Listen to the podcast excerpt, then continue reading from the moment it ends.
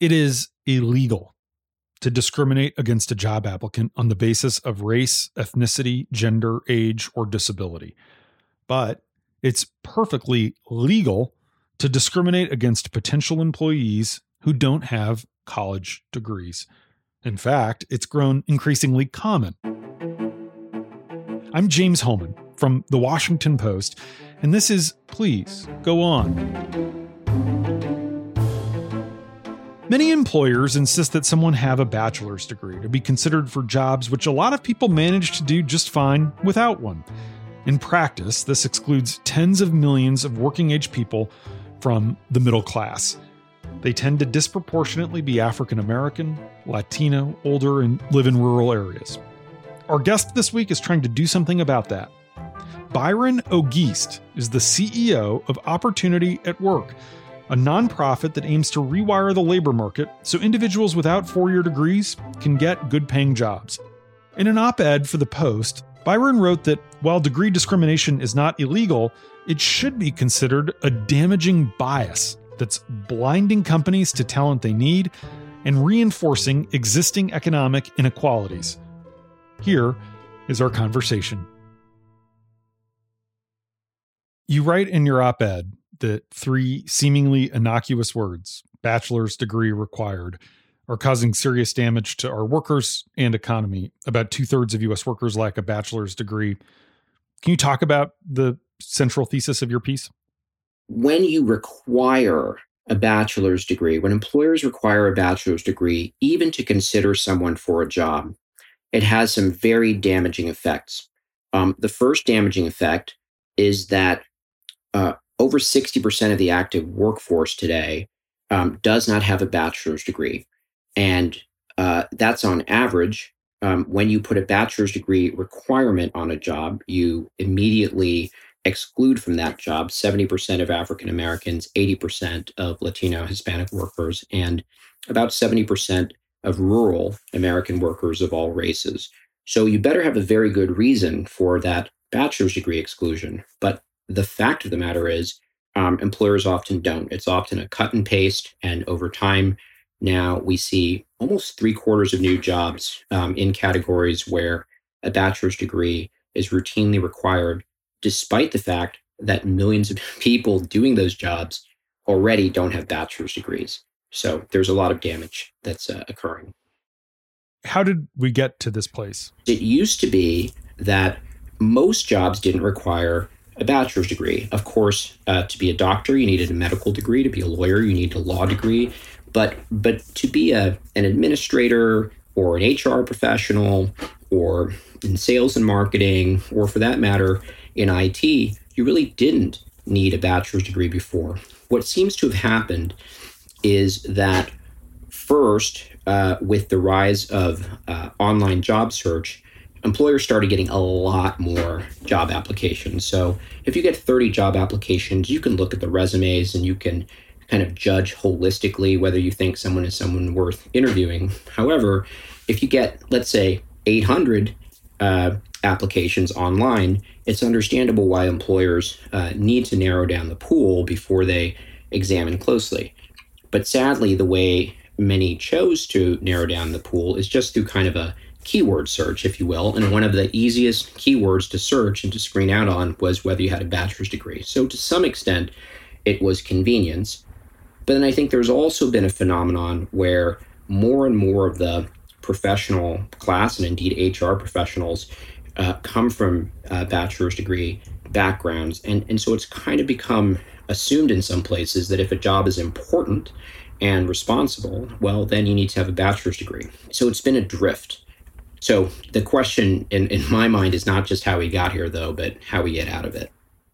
I want to talk a lot about how we get out of it because that's the most important part. But I want to talk more about how you got into this. You were on the board of trustees at Yale, your alma mater, before you became President Obama's point man on jobs. You earned a doctorate in economics from Oxford. You were a partner at McKinsey. You have an elite education and an elite background. How did you come to focus on helping advance those without degrees? Well, people do ask me a lot because I I, I did get a college degree, as you say, at an, an elite college, and in fact, one of the responses to the op ed, someone asked me, they said, You went to Yale and Oxford. Do you feel that someone that has a high school diploma should get the same consideration for a job as you do? And I totally understand the question. What I responded is that I think that having a college degree, even from an elite institution, is not a particularly clear indicator of skills or even readiness for a given job, and that generic bachelor's degree screens are widely overused. So, for example, if a job requires the use of differential equations, employers absolutely should seek evidence that a candidate has that, whether they gained it at a university or they gained it some other way. But what people often say, and this is what I really disagree with, they say that college is their way of demonstrating, showing that someone has demonstrated responsibility or aptitude or the ability to learn or problem solving ability or project management skills, you know, those sorts of general skills. And the fact of the matter is, there are a lot of other ways to gain those skills and to gain them to a very high standard. Um, there are people who enlisted in military service. There are people who are frontline workers in logistics and healthcare and customer service. There are so many ways that people can get those skills. While I was at McKinsey, I, I led the high tech services practice. And I got to tell you, I learned more from call center workers and data center workers about how things had worked than that often than I did from management. And I, I, I, re- I really think that yeah. we need to see people in frontline jobs not as problems, but as problem solvers. And once you look at people with those eyes, you realize that there is so much potential, so much creativity, so much problem solving ability that we're overlooking just because it doesn't come in a package that's kind of wrapped in a in a bow with some fancy college name on it. In our current economy, you hear economists talk about how this is a no college degree recession and there's this kind of two track recovery. It's been really hard on people without college degrees. They were the first to lose their jobs. They're among the slowest to get hired back into some of the, the sectors that are still struggling. How much would ending, for lack of a better word, discrimination against people without bachelor's degrees help close what we hear referred to as the skills gap or the labor shortages that people talk about? It's hard to know how much ending degree discrimination would change the picture of the skill shortage, partly because employers screen out those workers before measuring their skills. So we don't have a good picture. That said, what we do know using pre COVID data, Opportunity at Work did work with a number of partners and economists and looked at the entire range of jobs in the economy and the skills required for them. And what we found was that of 70 million Americans who don't have bachelor's degrees but who are skilled through alternative routes, 30 million of that 70 million actually had the skills based on the work they were doing for jobs that paid at least 50% more than the jobs they were in. And those jobs that paid that much more were typically, of course, the jobs that were in high demand from employers. So the evidence we see is that if you did remove the um, the degree screens and you allowed people to do jobs rising to the levels of their skills, and maybe you invested a little more in training uh, to complement that, we think 10, you know, 20, 30 million people could move up into jobs that were better paying, more in demand. And this is the important thing. When those people move up, then other people that maybe aren't as far along in their skill development can move into their jobs and build those skills. Because the most important thing to remember, and everyone knows this when they think about it, most of the skills we use at work, we learn on the job, not in school we learn them on the job. So if we stop people from having that experience on the job, well, then obviously we're going to work our way into a skills gap. And I think that's exactly what we've done. You talk in the piece about STARS, skilled through alternate routes. It's a handy acronym. You mentioned the military a minute ago. What are some of the other ways that workers can become stars? We define stars as those that do have high school degrees, don't have college degrees, but have gained in demand skills. And most of the learning, frankly, is on the job. And that might be in civilian workforce. You've seen two thirds of, of, essential workers are stars. There are more ways than ever to learn new skills. And for working learners, That includes coding boot camps, that includes uh, digital learning, that includes competency based programs, some of which might involve college credit or even college degrees. There's an enormous community college system, hundreds, thousands of, of excellent community college programs to develop those skills. And increasingly, companies in the United States are looking into and investing in apprenticeship programs. And so it's a real shame that at the time that people can learn more skills in so many ways, we've kind of blocked that transition from learning to earning by by looking backwards at their history, their pedigree. Because you can change your skills, that's learning, but changing your history is lying. So if we can only let people get jobs based on their history, what they did when they were 21 or 22, well, we're not really going to get out uh, of, of this you know, we're stuck and we're not going to get out. There's no way to get out of that. But learning is something that we can all do, and people learn all the time. It's one of the most human things to do, and allowing that learning to become earning and progress is is something that would change our society and our economy for the better. You mentioned IBM's new collar jobs initiative in your op-ed. What are companies that are doing the right thing? What can others learn from them in achieving what you're talking about? The most important thing to learn from programs like IBM's New Collar Jobs is that you're going to get a lot further if you do something on purpose than if you just wait for it to happen by accident. IBM defined uh, actually dozens of jobs that, that were in demand that required some technical skills but that they when you really broke it down they didn't see why you needed to have a bachelor's degree. And they intentionally widened their uh, sourcing and their recruiting for those jobs. They expanded community college recruiting but they also looked at experienced workers. They built out apprenticeship programs and they started to share that with other employers. And there are companies also that that are going beyond their four walls. You have google with its um, it uh, certificate that it represents a certain sort of standard, and there's a number of uh, tech companies that do that. But there are also uh, labor unions that have have built like tremendously effective kind of workforce programs, whether that's in the the health professions or, of course, the skilled trades, and more and more that's moving into other sectors of the economy. There, there's a lot of opportunities for individual employers to act. However, I think the biggest opportunity and the one that Opportunity at Work is focused on the most is how can groups of employers, ecosystems of employers, network of employers all open up their demand and so that there's lots of different ways and lots of different destinations that people can can go. You mentioned that it was a drift over time to get to this point and you identified a bunch of the factors. Your father's experience in 1971 that you write about feels instructive for a path forward to create these ecosystems, to create these skill sets. Can you talk about your your dad's experience and how that helped him and and how that might be applicable in 2021?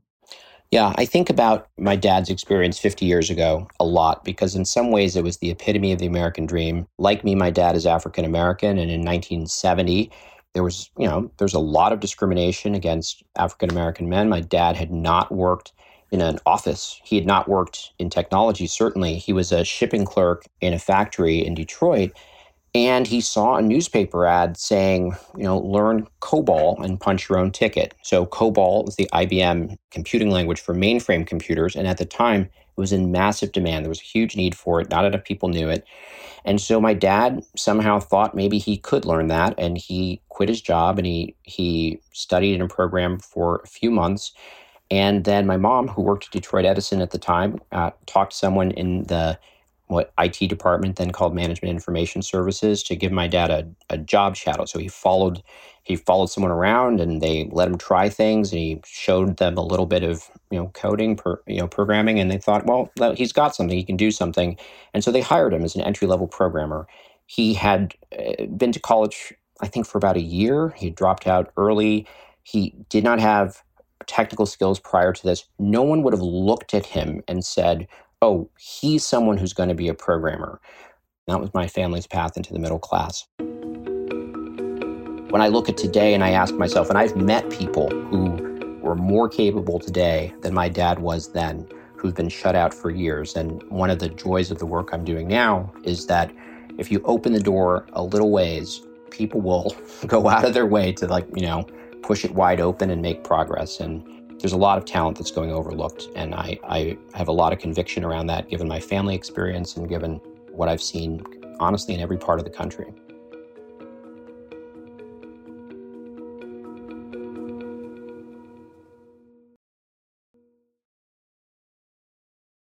half a century ago in those early days of COBOL when your dad was coding, it would have been unimaginable to have online job searching platforms. You mentioned earlier that these job sites are one of the factors that led to a proliferation of applications and then keyword searches to filter out anyone without a bachelor's degree.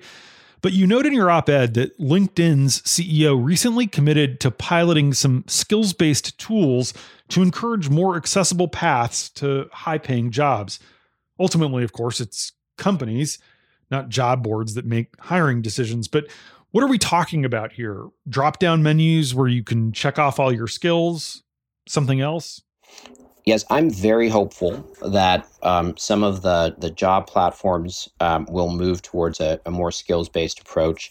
I think that matters because businesses can do a little bit of anything they want to. But to do a lot of something, it really has to be embedded in a business process, in a, in a, in a systematic workflow, and typically in software. So it, it, it matters uh, that these platforms and the, the HR software works in a more inclusive way and works in a skills based way. And it matters even more as uh, artificial intelligence becomes a bigger part of it, because if you apply machine learning to uh, a history that is exclusionary, well, then your recommendations are going to be exclusionary. You mentioned that employers can only do so much at the margins, you know, and it's the ecosystem, but one employer packs quite a lot of weight, which is the largest employer in the country, the federal government. Last month, the Biden administration issued an executive order to advance inclusive hiring. What does that do to help what you're working on? And what else could the federal government do are there laws that would help? Are there federal incentives? President Biden, um, in announcing uh, the American Jobs Plan Act and the, the, the so-called the infrastructure bills and their various permutations, I, I think he said 75% of those jobs don't require a bachelor's degree. And I, I, noted that statement and it was great to put that out there.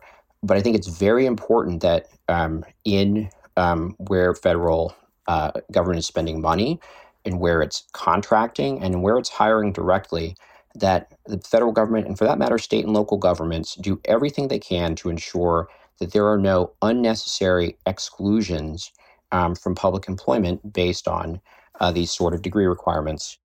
And ultimately it's good to have altruism and good to have kind of a commitment to inclusion and diversity and all those things but it can be demonstrated to companies that it helps them achieve their core uh, business that that will help make things better. Yes, James, you know, 5 million of the 70 million stars are actually already in high wage jobs. They've gotten over the barriers, they've you know, they've gotten around it. And it's so interesting when you look at it the two categories, uh, the two job categories that are the single most common for high wage stars are software developer because you can show your work and CEO because so many stars who've been blocked from being a great, resourceful, contributing employee have said, you know what? I'm going to start my own business and let my customers judge like my skills rather than my employer. And so, you know, I, I, I sometimes say to companies, if you don't actually invest in stars talent, including in your own company, in your own frontline, in your call centers, in your warehouses and the like, if you don't give um, that talent an opportunity to rise, um, they might be your competitor the next day because honestly, there's there's a tremendous talent pool. One of the more liked comments on your op-ed, I would love to get your reaction to because I think it, it is this view that is commonly out there, and I think it's important that that you address it. He, this person says, "I was a high school math teacher for 25 years and an assistant principal." Uh, this is in his words, your questions are backwards. The real question is why do the majority of Americans lack a college degree? uh, a high school diploma today is about the equivalent of a seventh grade education in the 1960s. That's what this person is saying. Even community college doesn't quite equal a high school diploma from back then. So skills are one thing, and lots of people have them in spades, but literacy, critical thinking, and knowledge are quite something else. I couldn't disagree with what you've written more. College in the 21st century is absolutely essential. How do you respond to people who think that way? Of course, it is really important um, to have um, elementary and secondary education be of a high quality, uh, in part so that you don't need a college degree. I'm not against college, but um, I do think uh, the question of of enriching high school, having more mix of kind of learning and and and you know career and technical education is something that was seen as a second track but if you actually look at the sophistication of what it takes to to let's say repair a car which is basically a, a, complex computer on wheels, right? A series, it's like software and so forth. That's not actually a lesser skill set. So I, I think we need to rethink on the high school side how we mix the kind of more practical application of learning, which will, by the way, motivate a lot of students and allow them to kind of get these higher order critical thinking skills. So I think that's an important point. But then when you say everyone should go to college, um, people have a lot of opinions about that. But the most fundamental thing I want to point out is that the math of that absolutely doesn't work. It violates basic arithmetic because while the demand for people with uh, college degrees has grown off the charts, quality seats in higher education institutions have grown very, very, very little. So, in a way, having companies insist that someone needs to have a bachelor's degree to an extent far more than there are seats in quality, you know, in quality right. institutions of higher education means that you are you're you're essentially weaponizing a bachelor's degree. We do not have a society that's organized so that everybody can go to college, even if everybody wants to, even if everybody should. And so it's just not reasonable. It's basically an invitation to sort of a neo-feudal society, and I think we are um, we are failing to realize so much of the kind of creative contribution and and and, and talent and and and work um, to be done in our society. And I think it's a shame. You mentioned earlier, I, it really resonated with me that when you were at McKinsey, sometimes the employees in a call center taught you more about what was really going on than their managers did, uh, and that that you know helped your approach. I've found that to be true in reporting and and everything else. You were in the White House for two years. What did you learn during your tenure as it relates to your approach to these issues that maybe sharpened your perspective about what needs to be done uh, to to deal with these various gaps that we're talking about? You mentioned earlier that I'd, I'd, I'd been in a number of elite institutions of higher education or, or, or places of work, and, and that is true. And I think an observation I'd have is that to the extent that uh, in the world of, of, public policy, let's say working in the White House, um, or in the world of journalism, let's say at the Washington Post, um, or you know in parts of the world of business, like say at McKinsey, to the extent that everybody in a room has come through the same, um, you know, relatively narrow um, uh, kind of pathways and have learned in the same way and ha- think about problems in the same way you actually are worse at problem solving. You actually understand policy less. And I would say in, in public policy, you know, it's look, people are extremely well meaning, they work very hard, but if nobody understands um, that most Americans don't have a bachelor's degree, that, that people don't understand that most Americans don't have more than a few hundred dollars of savings, that you know 20 million people are at the mercy of you know scheduling changes willy nilly and couldn't even finish a community college program because they would constantly um, have their their their classes overridden by by last minute changes in their job. I mean, I don't think that enough of the um, the the policy and political elite, the the media and journalistic elite, or the business elite knows the way things actually work at ground level. And I, I will say, in the work I did in the, the services sector, it was amazing to me how much of how many of the problems, the business problems, the profit problems, were caused by uh, uh, management top down not trusting their frontline workforce and trying to create systems to override their judgment. And that ended up creating a situation where you had, uh, you know, you had people typically without bachelor's degrees working at the front line, knowing how to solve a problem, but also knowing that the system they were working in was going to ding them if they solved the customer's problem. And that's where you get poor customer service. That's when you get, you know, failing businesses. And it's really something uh, the extent to which, if you took seriously people in your frontline workforce as problem solvers and you started with what they knew and you built the systems around it, you find that you're going to have much better solutions. And most of innovation and most of productivity improvement in this country now is not happening in laboratories or in you know penthouse offices. It's happening at the front lines of the work across industries in America where people, frontline workers, are noticing something, how to make it a little better, spreading that. And, and that's the progress we're making.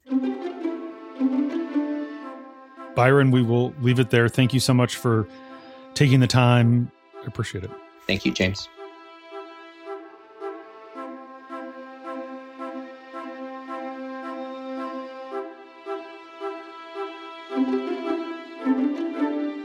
With non college educated workers struggling to find jobs, there are eerie similarities between what's happening at this point in the 2021 COVID recovery and what happened in the years after the Great Recession. This is not an intellectual exercise, it's not happening in a vacuum. These are human beings. And after the 2008 crash, many ended up so discouraged that they turned to alcohol, drugs, and suicide when they couldn't find work. These became known as deaths of despair. A recent ZipRecruiter survey found that high school dropouts were the most likely to agree with this statement I'm worried that I may not find a job at all, and I'm thinking about giving up. We can't give up. We can't give up on these people. They are our fellow Americans. Byron points in his op ed to upcoming research that will be published by Joseph Fuller of Harvard Business School.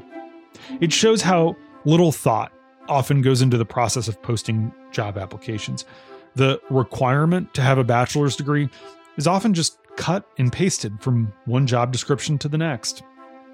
While legal, degree discrimination doesn't just deepen racial inequality, it also blocks companies from finding and employing the talent they need. If you can do the job, you should be able to get the job. Please Go On is produced by Julie Depenbrock, with editing by Allison Michaels and Michael Duffy. Our theme music is by Ted Muldoon. You can listen and follow us on Stitcher, Spotify, Apple, or wherever you get your podcasts. Please rate and review us. If you want to read Byron Auguste's op ed, you can find the link in our show notes. I'm James Hohmann, and I'll be back next Friday with another edition of Please Go On, because there's always more to say.